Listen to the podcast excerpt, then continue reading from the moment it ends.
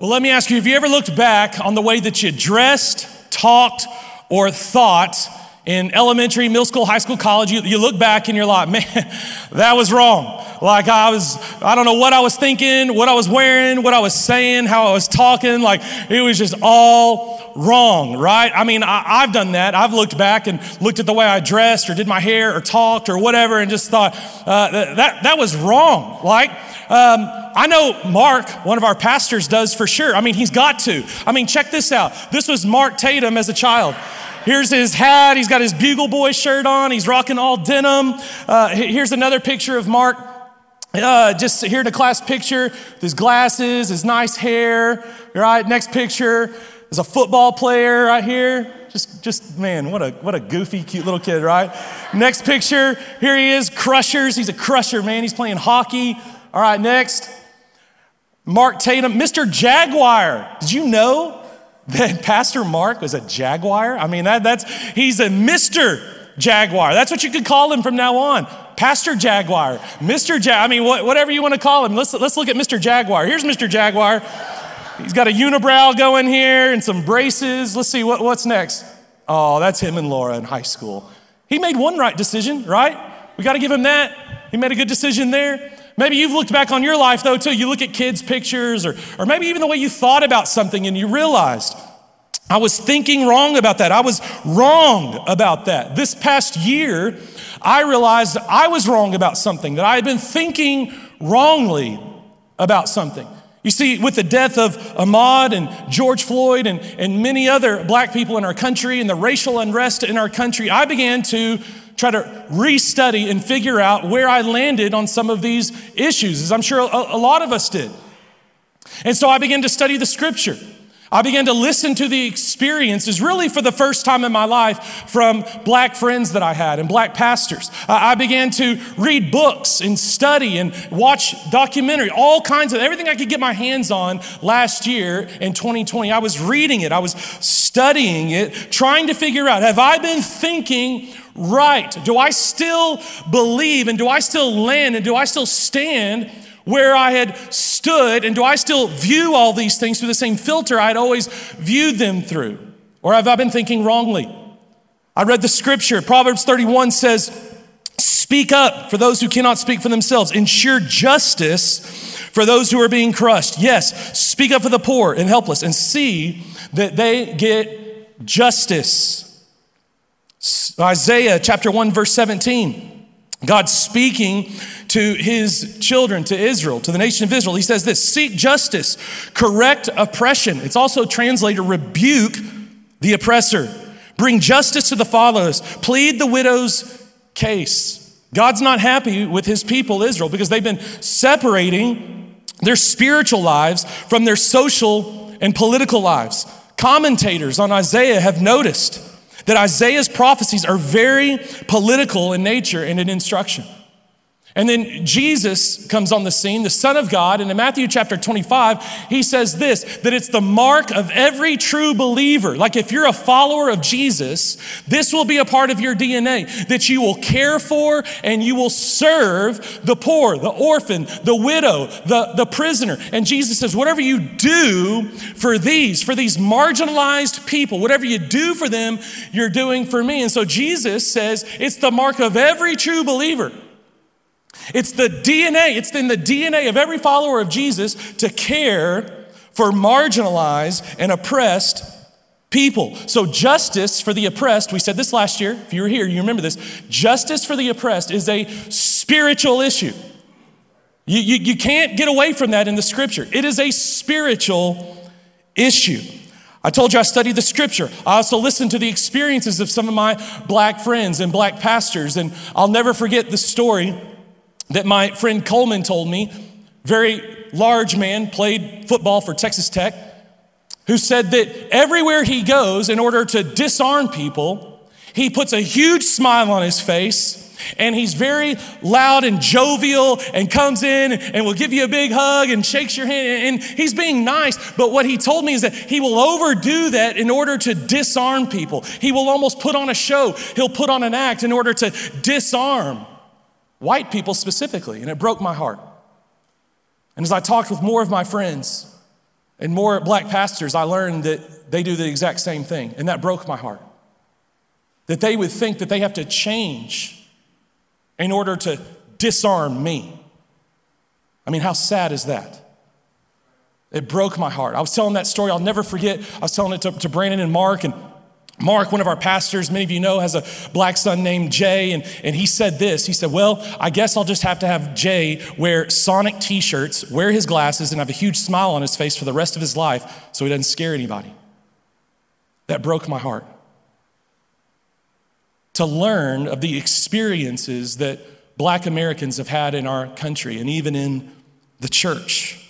It broke my heart. I read books like Color of Compromise and, and other books. And in The Color of Compromise, I, I learned about redlining and white flight and blockbusting in a way that I had never heard before in any history class ever. And I learned about Lubbock's dark and evil history in all of these things. And it broke my heart. I learned about the church's preaching for and promoting slavery in the history of our country. And that broke my heart. I couldn't believe it. I learned about, in the last 100 to 200 years, even when the church wasn't promoting it or, or preaching for it, they were complicit in it behind the scenes. I learned that in the 20th century, when it came time to speak up again, the church has just remained silent. Now, in case you're like Clayton, you're just making all that up or you've bought into the media, uh, the Southern Baptist Convention in the mid 90s issued a statement apologizing and repenting for their role in racism, for promoting it, for preaching for it, for being complicit in it, and then for their silence in it. And nearly every other denomination in our country has done the same thing. They've issued apologies and repented for their role, their role in racism. And so I'm reading about these things, it's breaking my heart, and I'm realizing my own complicitness, my own silence. And when you realize you've been thinking wrongly, and you have a change of mind, and you have a broken heart, it's time to repent. It's time to turn from that sin. And so, as I said, I was broken. My lack of humility led to wrong assumptions, wrong thinking. I've said it before that ignorance breeds arrogance, and arrogance breeds resistance. And that had been true in my own heart. I wasn't defending. I wasn't speaking up for the oppressed. I was thinking wrong, and it was time to repent. So I decided I was going to speak up. And so I preached a message last summer during our Rise series about rising freedom. And I talked about my brokenness. I talked about systemic racism. And I talked about how, as a church, we were going to strategize on what it looked like for us to take next steps to defend the oppressed in our country. And we made it a part of our family values as a church to not only preach for, but to mobilize and strategize to defend the oppressed in our country. I've gotten coaching over the last year on what it looks like to become a, a multi ethnic staff and a multi ethnic church because I want to grow here. And I want this to be a multi ethnic church. And so I've gotten coaching here and we're continually strategizing here. But some people would say, Clayton, you're getting too political. Your church is getting too political. So, so what, what do we do here? What do we do when the spiritual intersects, when the biblical intersects with the political? What do we do? How do we engage? Do we engage? And if we do, how do we do so and not be partisan?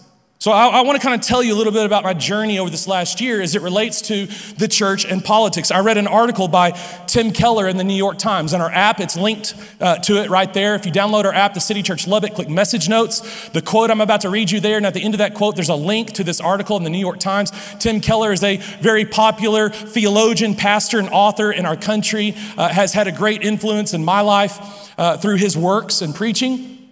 And so you know, if you know who Tim Keller is, you know this isn't some you know liberal guy. This guy loves Jesus, loves the Bible, loves the gospel. And here's what he said in his article in the New York Times. He said, "What the what, what should the role of Christians in politics be?" More people than ever are asking that question. Christians cannot pretend that they can transcend politics and simply preach the gospel. Those who avoid all political discussions and engagement are essentially casting a vote for the social status quo. American churches in the early 19th century that did not speak out against slavery because that was what we would call getting political were actually supporting slavery by doing so. To not be political is to be political. Wayne Grudem, in his systematic theology, said this about the church's mission to the world regarding evangelism and ministries of mercy. Here's what he said Such ministries of mercy to the world may also include, watch this, participation in civic activities, or, watch this, attempting to influence governmental policies to make them more consistent with biblical moral principles. In areas where there is systemic injustice manifested in the treatment of the poor and or ethnic or religious minorities, the church should also pray and, as it has opportunity, speak against such injustice. All of these are ways in which the church can supplement its evangelistic ministry to the world and indeed adorn the gospel that it professes. But such ministries of mercy, mercy to the world, should never become a substitute for genuine evangelism. Adorn, not replace. I listened to a message by Pastor Matt Chandler this past year. Matt Chandler started preaching when I was in high school. He was at some of the camps, youth camps that I went to in, high school, and has since uh, took over a church in the Metroplex. It's called the Village Church now. It's grown. He's the president of Acts 29. It's a church planning network in our country and all over the world popular uh, pastor, author, theologian. And uh, Matt Chandler said this in one of his messages this past year. It had a great influence on me. He said, As the church, we cannot overplay our role in politics, but we also no, cannot punt our role when it comes to politics. We can't overplay, we can't punt. We must guard against both errors.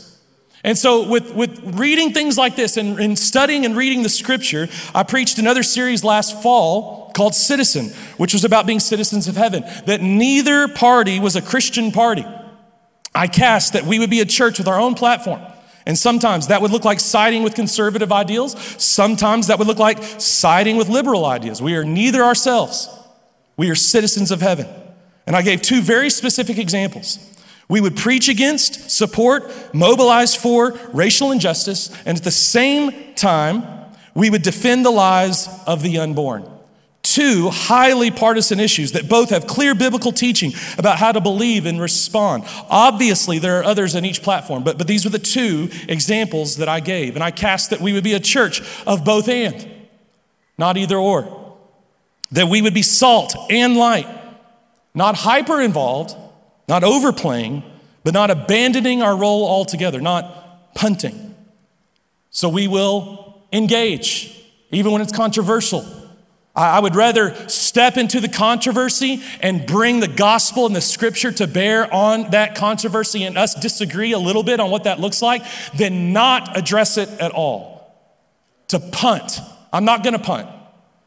And we're not going to overplay either. So, how do we do this? When do we engage? Why do we engage? What does this look like? I'm going to give you a filter that I'm using, that I believe our church should use, that I believe you should use on what this looks like, how to do this, and, uh, and, and why we should. So, I'm going to give you the filter, just review it real quick, and then we'll go step by step through it. So, number one, you've got to interpret the times. We need a gospel filter. Jesus said that you and I, his followers, must be able to interpret the times. And we do so with a gospel filter. I love this quote from Karl Barth. He said this A preacher should have a Bible in one hand and a newspaper in the other. A Bible in one hand and a newspaper in the other to help their people interpret the times through the lens of the gospel and through the lens of the scripture. And so when culture or Christians are responding to local or national issues without the lens of the gospel and without the lens of the scripture, it's my job to call us back to the gospel, call us back to the scripture when we are not interpreting the times through the filter, through the lens of the gospel and the lens of the scripture. Number two, we've got to interpret the scripture. Is there a clear position here in the scripture regarding this issue? What is God's best? What is God's heart? What does God's law say about this particular issue? Galatians, Paul's letter to the church at Galatia, we learned was written because they had too many rules. They had gone too far right, if you will. And Paul writes to this church, and through the gospel and through the scripture, he brings realignment. Paul's letter to the Corinthians was because they had gone too far left, they had gotten too liberal. And so he writes to the Corinthian church to bring them back to the gospel and bring them back to the scripture, like a mechanic brings realignment. Paul brought realignment to the churches that he wrote to with the word of God. And so let me just say this whether you're a Democrat or Republican, you lean liberal or conservative, let me just say this to you. If you have no problem, if you have no tension with the candidates in your party and the issues in your party, you've got a problem. You've already got a problem. If you've got zero tension with your candidates and zero tension with the issues that your party stands for, you've already got a problem. Because if you're a follower of Jesus and you love and believe the scripture is the God's word, then there should be some tension. Because you're dealing with broken systems and broken people. There should be some tension. Number three, we've got to interpret the audience and application. Who is the scripture speaking to? And what is the application here? Usually, the scripture is referring to followers of Jesus and speaking to followers of Jesus, and the application is for the church. It rarely crosses over into the government. Now, Paul will tell us in Romans 13 and elsewhere what the government should do and what the government's responsible for, and that we're to submit to the governing authorities. So, so there is some talk of the government, but most of the scripture and the application of the New Testament and our new covenant is for followers of Jesus, is for the church. And so when it comes to systemic racism, the position is clear in the scripture for followers of Jesus, for the church. We are to empathize, we are to listen, we're to care, and we're to speak up when it comes to injustice.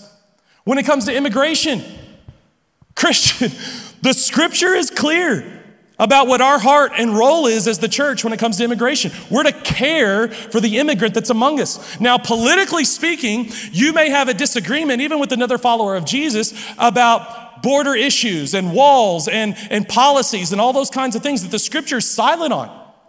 But, Christian, if there are immigrants and foreigners here among us, the scripture tells us one thing care for them. That's our role. That's our role. It's clear. So, so the scripture will speak to followers of Jesus what our role is, what our heart should be, and what the church's role should be. And it doesn't necessarily cross over into a political party or affinity or ideal. It can impact that, it can influence that for sure. But our roles here are clear. What about abortion? What does the scripture say about abortion? What, what, what is our role? How are we to view this and the church's role here? Well, once again, let's use our filter, right? Number one, we've got to interpret the times.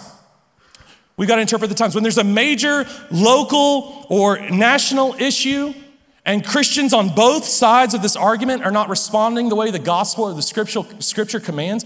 What, what do we do? We've got to interpret the times through the lens of the gospel and through the lens of the scripture. So that's why we're talking about it, because clearly there's a, a vote happening right now in our city. Early voting's happening. Uh, May 1st, there's a vote, uh, a, uh, uh, a, vote happening for the Vote for Life. And, and, so if you're on social media or if you've read any of the, the news coverage or the papers or any of that kind of, it's been talked about a lot for the last six months. And so, what are we to do? How are we to view this vote? How are we to respond? How should we engage? We've got to interpret the times through the lens of the scripture and through the lens of the gospel. So that's number one. Number two, remember, we got to interpret the scripture. Interpret the scripture. What is the scripture saying? And let me just say, if you're a Christian, this is your starting place.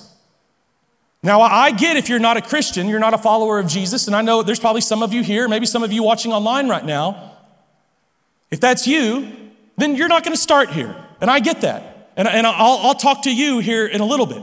But if you're a follower of Jesus, if you consider yourself a Christian, then we start with the scripture. We don't start with what culture's saying. We don't even start with philosophical arguments. We don't start with your experience or my experience or the experience of my friend or family member that I love so dearly. We don't start there as Christians. We start with God's word. And we don't stand over God's word. Remember this from the Daniel series. We submit ourselves under God's word. That's for Christians. If you're a follower of Jesus, we start with the scripture. Now, before we dive into what the scripture says about this, I want to talk to ladies real quick who've had an abortion. Or maybe you've considered it.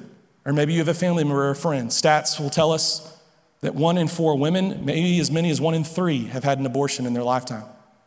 And so I know as we dive into this, I'm talking to ladies in the room who have been here. And whether that brings pain to you or not, I, I know there's there's ladies who have been here, and this is a sensitive issue. And so, so here's what I want to tell to you, say to you first. I'm sorry.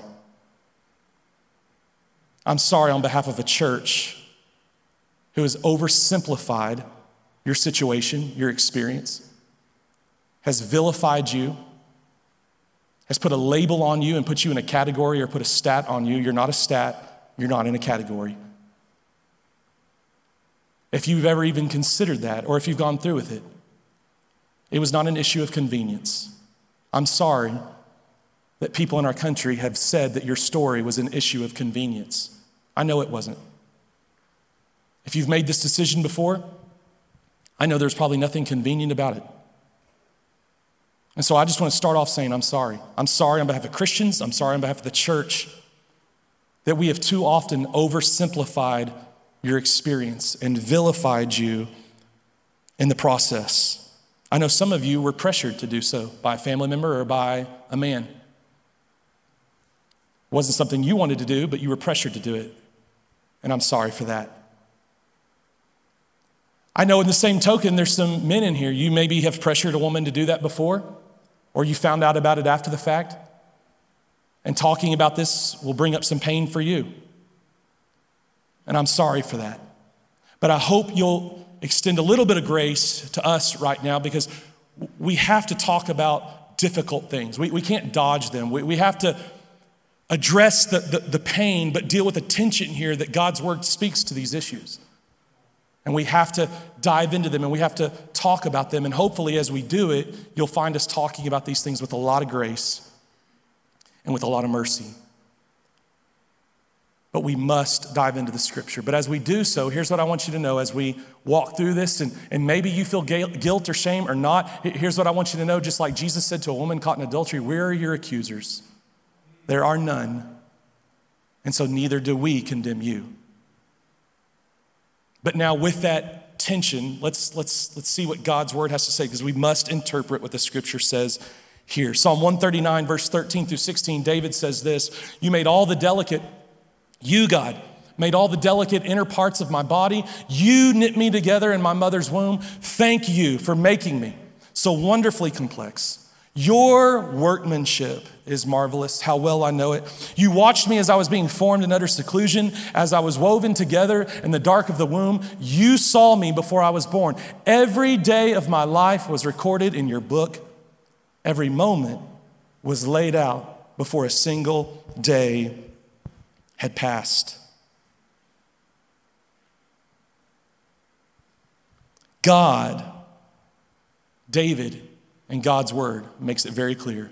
God is the primary workman, nurturer, fashioner, knitter, creator in the process of gestation from start to finish. It is a work of God. What is happening in the womb is the unique work of God, namely the making of a person. Now, we can argue endlessly over what full personhood is, but the scripture is clear that what is happening in the womb is a unique person forming work of God. So, because God is uniquely at work in the womb from the moment of conception, the destruction of conceived human life, whether embryonic, fetal, or viable, is an assault on the unique person forming work of God. God is the primary worker, it is His workmanship from start to finish. Jeremiah the prophet said this. This is God's word in chapter 1, verse 5. He said this I knew you, God said, before I formed you in your mother's womb. Jeremiah chapter 22 Verse 3 says this This is what the Lord says Do what is just and right. Rescue from the hand of the oppressor the one who has been robbed. Do no wrong or violence to the foreigner, the fatherless, or the widow, and do not shed innocent blood in this place. Surely the lives of the unborn are innocent blood.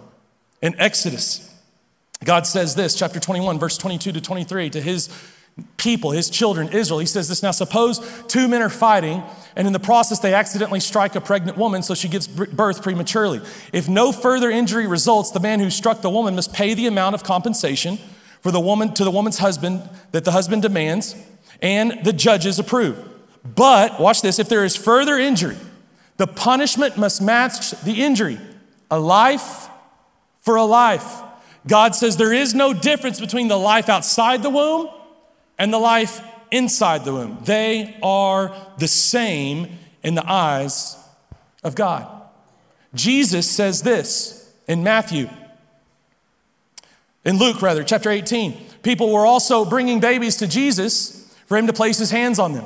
And when the disciples saw this, they rebuked them. But watch what Jesus said. Jesus called the children to him and said, Let these little children, these babies, come to me and do not hinder them, for the kingdom of God belongs to such as these. Now, here's what's interesting about this word babies here in Luke chapter 18. It is the same word that Luke uses for the unborn baby in Elizabeth's womb in Luke chapter 1, verse 41 and verse 44. These babies that are coming to Jesus, and Jesus says, Don't hinder them, bring them to me. These babies, the same word for a baby outside the womb Luke uses for a baby inside the womb. There is no difference in the eyes of God. So here's the, the big idea in the scripture as it relates to abortion. Here, here, here's the big idea. Here's what the scripture's saying life begins at conception.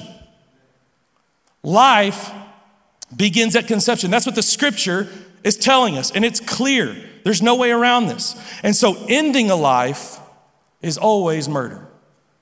If life begins at conception and that's the way God sees it, then ending a life is murder. Now, let me say this because some would say, and I get it, it's not your body.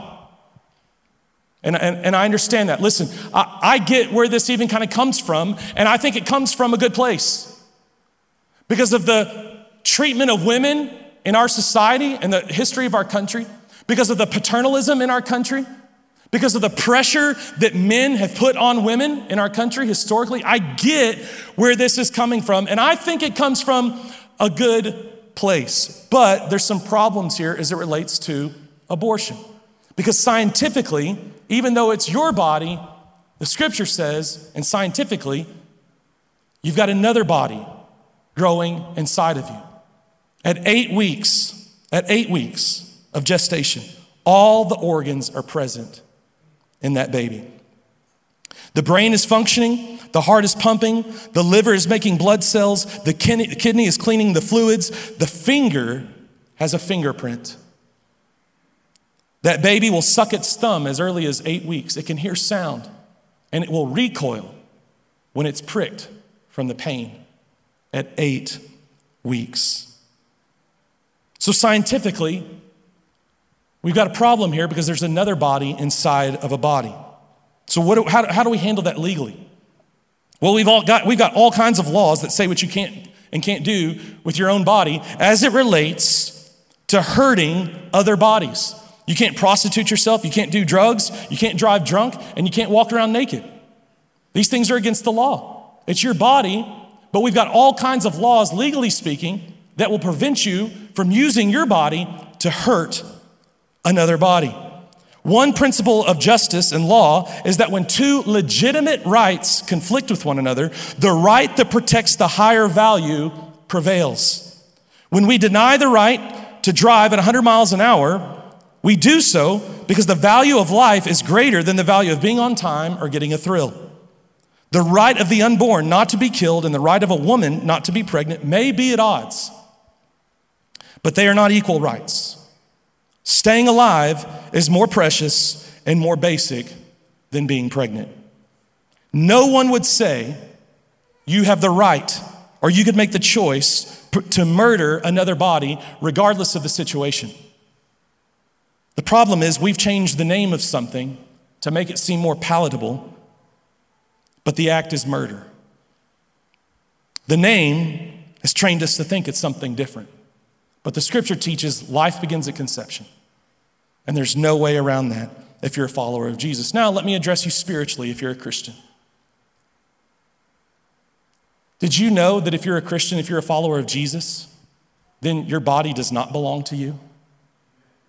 Paul tells us in 1 Corinthians 6 you are not your own. You, you don't belong to yourself. You belong to your Lord Jesus. And so Paul, Paul tells us bluntly you are not your own. You don't belong to yourself. You belong to God. You are His, and your body belongs to Him. And if we're a Christian, spiritually speaking, we must start the conversation with what God sees, what His opinion is on the matter. And, Christian, when you disagree with Scripture, you are wrong. I've said it before, and I will say it again. If you disagree with Scripture, you're wrong. We don't stand over Scripture and criticize it.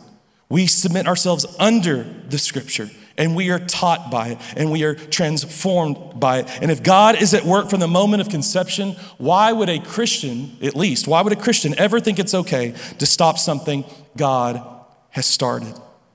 God even takes, we, re- we read this in the scripture, God even takes evil situations and evil starts and he turns them around for good. He took the greatest sin ever committed the crucifixion of the Son of God on the cross, the greatest evil ever perpetrated, and he turned it around and he raised his son and he brought life from the dead.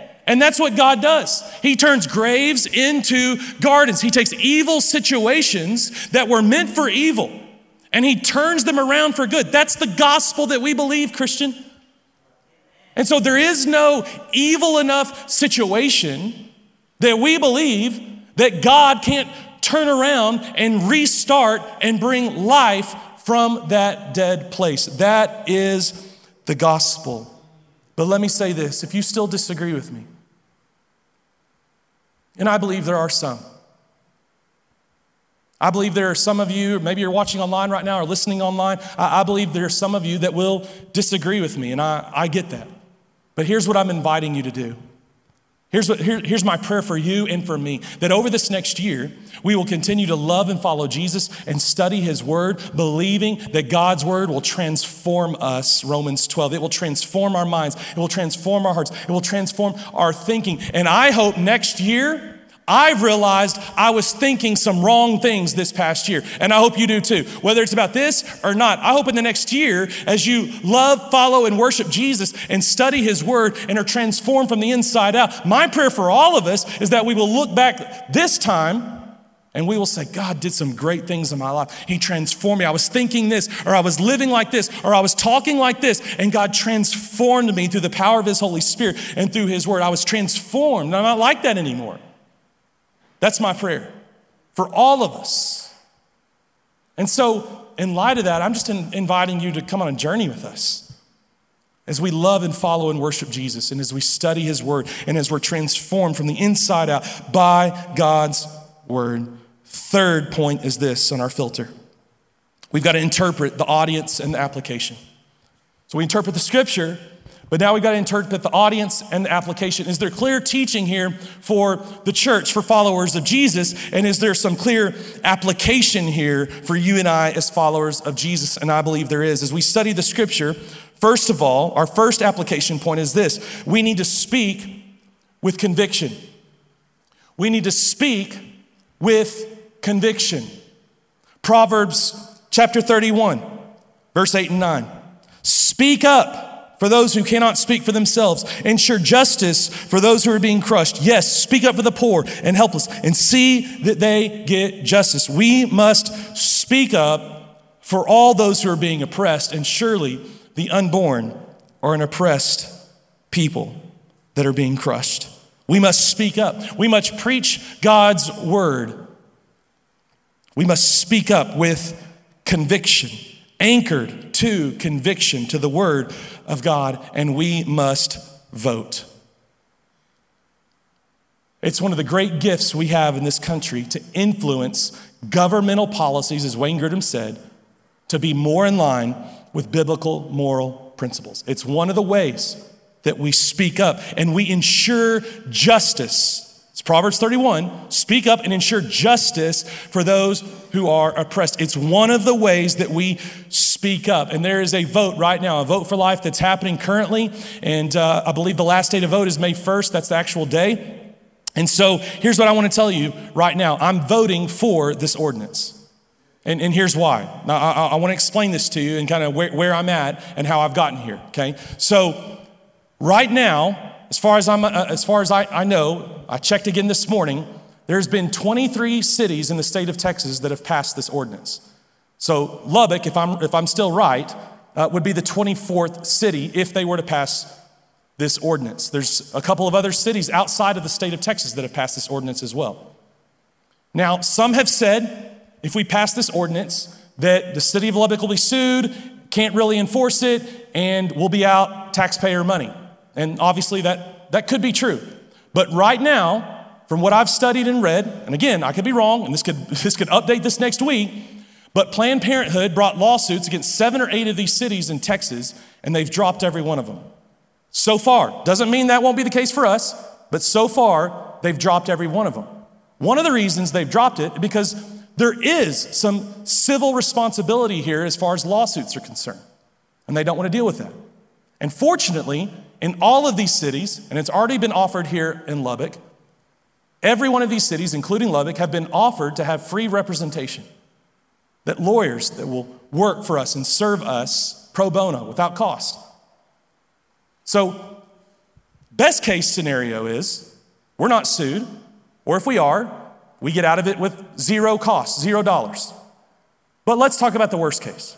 Let's just say those who are against this proposition, this ordinance, are right, and we're sued, and we lose, and we're out some taxpayer dollars. I'm okay with that. I, am okay with that. Personally, I, am okay with that. Um, we're proposing right now to spend several million dollars on a park a block or two away from here.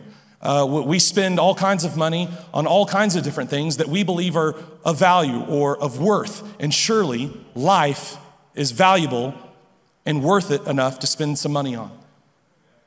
To take a stand for something to take a chance on influencing governmental policies to bring them more in line with biblical moral principles, it's worth the money to me. Now, you could say as a taxpayer, it's not. To me, it is. It's worth the dollars in the worst case scenario. So, even with this worst case scenario, people say different things about how binding it's going to be, if it's going to stand up. There's a lot of arguments here. I'm no legal expert. So here's what I'm doing I'm erring on the side of obeying God rather than man. And I'm erring on the side of attempting to influence governmental policies to make them more consistent with biblical moral principles on this patch of earth that I'm home, that it's home to me, that I'm responsible for. And so I'm voting for the ordinance to speak up for those who are oppressed, to ensure justice for those who are being crushed and cannot speak for themselves. So I'm voting for it based on those reasons. Secondly, our second application point is this we speak up with conviction, but we must also serve with compassion. We must serve with compassion. Jesus said in Matthew 25, whatever you do for the poor, the orphan, the widow, the prison, whatever you do for the least of these, you do for me. We've got to step up and serve with compassion. James chapter 2, James, the brother of Jesus, said this If you come across someone who's poor and you just say, Hey, go, I wish you well, I hope you get fed, blessings on you, prayers for you, you know, but you don't do anything about it, then James says, You got faith without works, and that faith is dead. We are called to serve with compassion, not just speak words, but back that up with compassionate service. Norma McCorvey, Jane Roe, and the landmark decision in our country at the Supreme Court, was befriended by a pro life leader whose love and patience eventually broke through her fear and anger. And McCorvey eventually reversed her opinion on abortion and joined the movement to overthrow Roe versus Wade. We should all follow this man's example who befriended McCorvey and realized that behind every abortion, there is a hurting mother. And God loves that mother just as much as he loves the baby. He served her with compassion. Author, philosopher, theologian, educator, civil rights leader Howard Thurman said this about hate. He said, Hate is formed in a situation in which there is contact without fellowship. Remember those words, three words contact without fellowship. He said that's where hate grows. Much of modern life, he said, is so impersonal. This is a long time ago. Much of modern life is so impersonal that there is always opportunity for seeds of hatred to grow unmolested. He said, We're never really in a position to be with one another. We develop an understanding of that person that is strikingly unsympathetic in those situations. When we're close enough to people to observe them, but through that shallow contact, we develop an understanding of them that is hard, cold, minute, and deadly. And if anything explained our society today, this does, especially with the advent of social media. Contact without fellowship. Disagreements and arguments about something with someone you don't know. Saying things to someone or about someone you would never say to their face. You see, that's where hate grows. Hate grows in situations where there's contact without fellowship. And what is the main place you can have contact without fellowship today? Where's the easiest place for this hate to grow? It's definitely on social media. You see, Christians are called not to conviction or compassion. We're called to both and. Christians share conviction clothed in compassion, and Christians extend compassion anchored to conviction. It's not either or, it's both and. Conviction and compassion. And so, to those of you that have had abortions, once again, I want to say, I'm sorry. I'm sorry we've made you a stat. I'm sorry we've oversimplified your experience and minimized your experience, vilifying you in the process. And once again, I want to say to you if you were here and you've been through that, you've had an abortion, you've considered it, you're a man who's pressured a woman to have one, maybe you found out later and it broke your heart. I, I, regardless, I just want to say to you what Jesus said Where are your accusers? It's not us. We do not condemn you.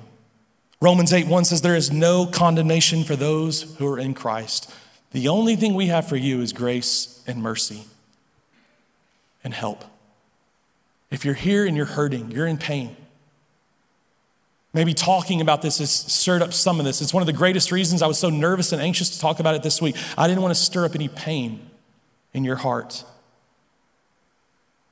But if you're struggling here, and there is pain in your heart regarding your past experiences with abortion, here's what I would invite you to do. You can text City Help to 97000, and one of our pastors will be in touch with you in 24 hours We'll pray with you, we'll meet with you, and if necessary, we'll get you hooked up with one of our licensed professional counselors to help you continue to navigate that pain and to experience freedom and healing in Jesus' name. And so, if that's you and you're hurting, please reach out to us. And I just want to say to you one more time what the devil meant for evil, God will and can turn around for your good and for his glory. That's what he does. That's the great news of the gospel. Final application point is this stay consistent. We need to stay consistent. We, we speak up with conviction, we serve with compassion, and we need to stay consistent, both as followers of Jesus and just logically and philosophically speaking. If you're not a follower of Jesus, I would invite you, I would challenge you, we need to stay consistent. So, as it relates to the church here, we are pro life, womb to tomb, and everything in between. We are for defending the unborn, but we are also going to promote and talk, talk about fostering children and adopting children. And many people on our staff have done so. Many people on our, in our church have fostered kids and adopted kids. And we're going to continue to talk about that and promote that and rally around that. We're going to help those who have fostered kids and have adopted kids. We're going to care for and serve the immigrants among us. We're going to serve and care for and be there for ladies who are considering abortion or who have had abortions or have already done so. We're not going to berate them. I'm thankful that all the adoption centers that I'm aware of in the city of Lubbock are run by Christians. Maybe, maybe there's some that aren't, but all the agencies that are helping families foster and adopt kids are, are led by Christians. And I'm thankful for that. I'm thankful, and we can celebrate that Christians are the single largest group of people in our country who foster and adopt. That's true. And I'm thankful for that. That shows consistency in our message. But we who are many form one body. That's what the scripture teaches about the church. We, we all can't do it all. And so we all have to decide what is the Holy Spirit leading me to do, and how's the Holy Spirit leading me to apply this because we all can't do it all. But we who are many form one body, and together we can do a lot of good.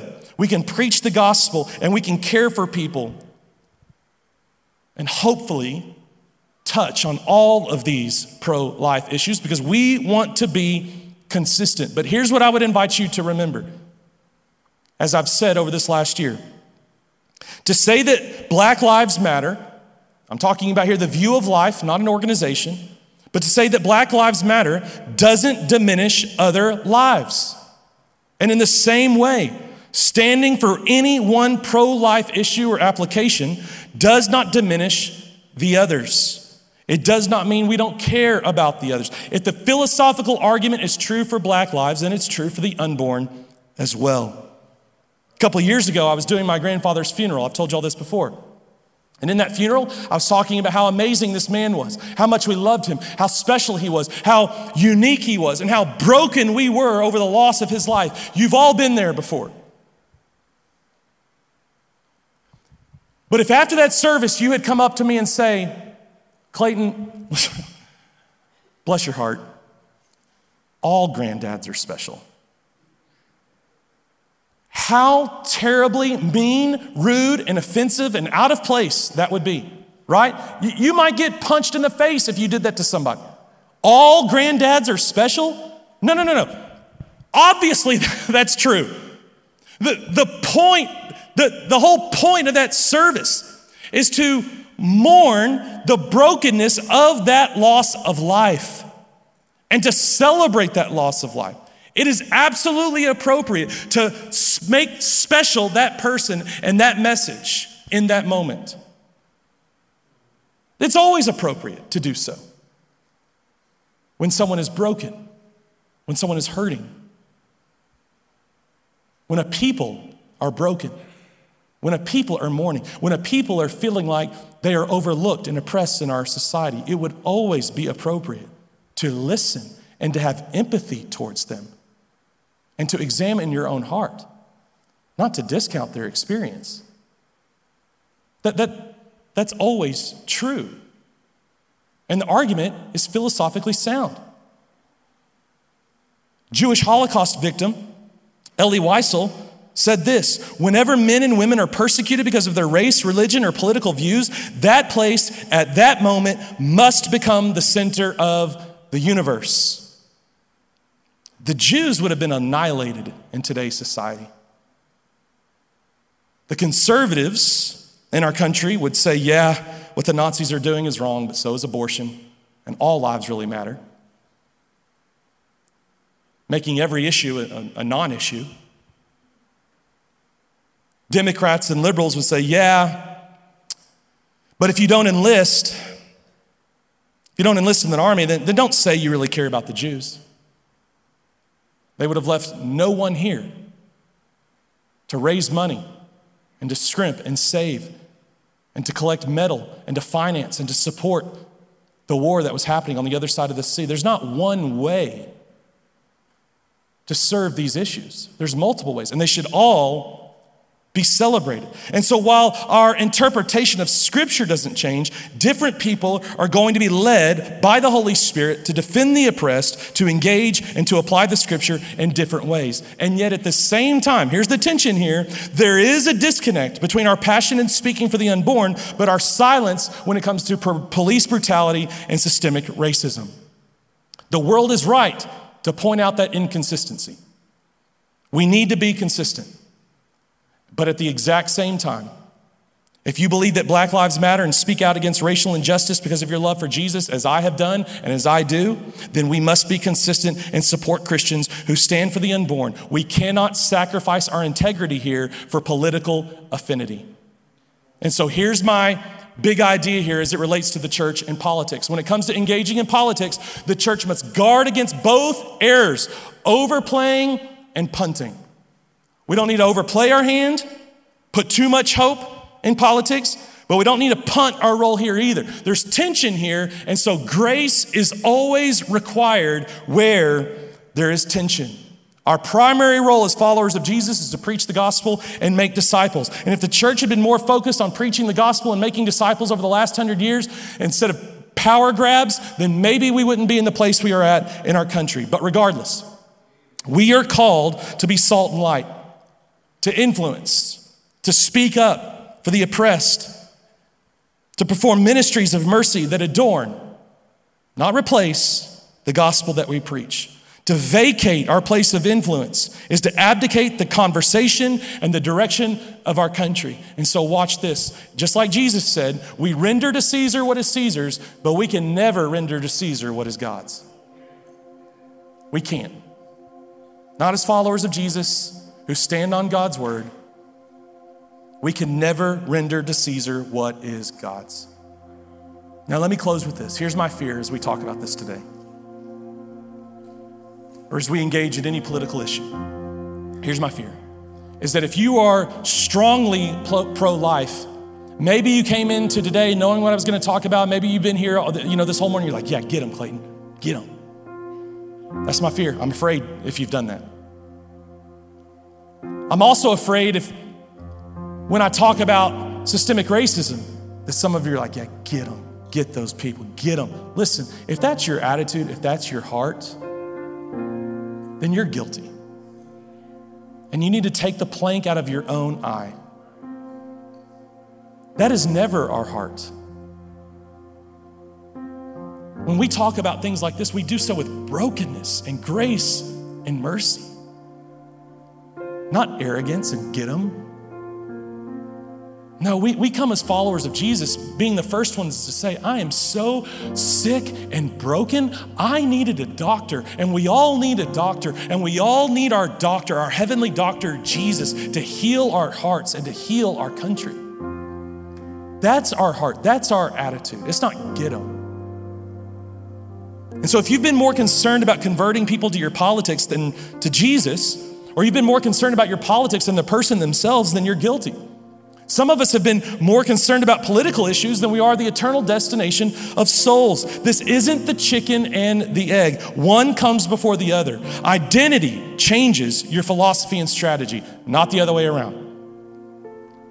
It's why we invite people to follow Jesus because Jesus changes people from the inside. He changes their identity, and then that begins to shift and transform their philosophy and their strategy, not the other way around. So let's not be more passionate or loud about a political position than we are about the person that changes our lives and our biblical mandate. As Grudem said, our attempts to influence governmental policies to make them more in line with biblical moral principles adorn the gospel, they don't replace it. And so, if you're here today and you've disagreed with most of what I've said, I get it because you're not a follower of Jesus.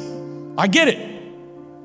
And so, my invite, my challenge to you is to consider giving your life to Jesus the one who died in your place for your sin, and three days later rose from the grave, conquering sin and death. I want you to know more about a person than I want you to know about my political position. I want you to know about the person that changed my life and can change yours too. Where you could be forgiven of your sin, you could be made right with God, and you could know for sure that when you die, you're going to heaven. And if that's you and you want to give your life to Jesus today because he rose from the grave, proving that he's God, that I would invite you, jump on our app, fill out our connect form, and say you're committing your life to Jesus today. But it's the same gospel, Paul writes in Ephesians 2, it's the same gospel that tears down all the walls of hostility, Paul says, and it makes us fellow citizens of the city of our God.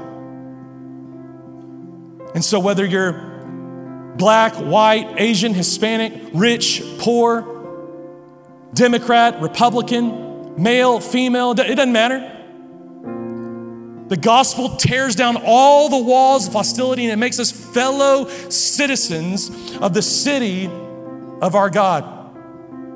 And so, while people who love Jesus and His Word must agree on the interpretation of God's heart and His law and the various applications for the church's role, we can pursue different applications. And we can and will disagree on applications as it relates to the government. But here's my prayer as the gospel tears down the walls of hostility.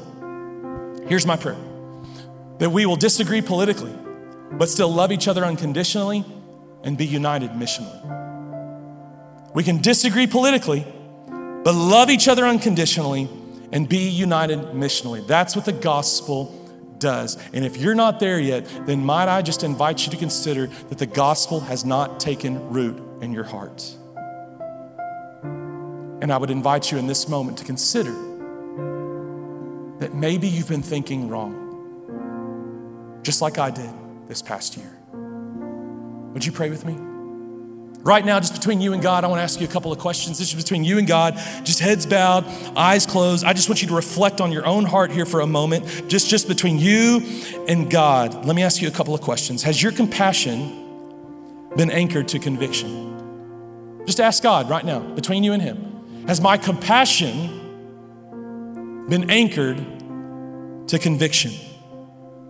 And if it hasn't, I would invite you in this moment just to ask God by His Spirit to bring some realignment to realign your heart and your thinking with the good news of the gospel and with the truth of the scripture. Or maybe you're here right now, and I would invite you to pray this prayer. Has your conviction, God, has my conviction been clothed in compassion? Or have my convictions lost their tether to compassion? And if so, then maybe you would invite God right now in this moment to realign your heart, to realign your thinking by the power of His Holy Spirit. God, that's our prayer right now. We all should have the humility to look back and say, Have I been thinking wrong about this issue?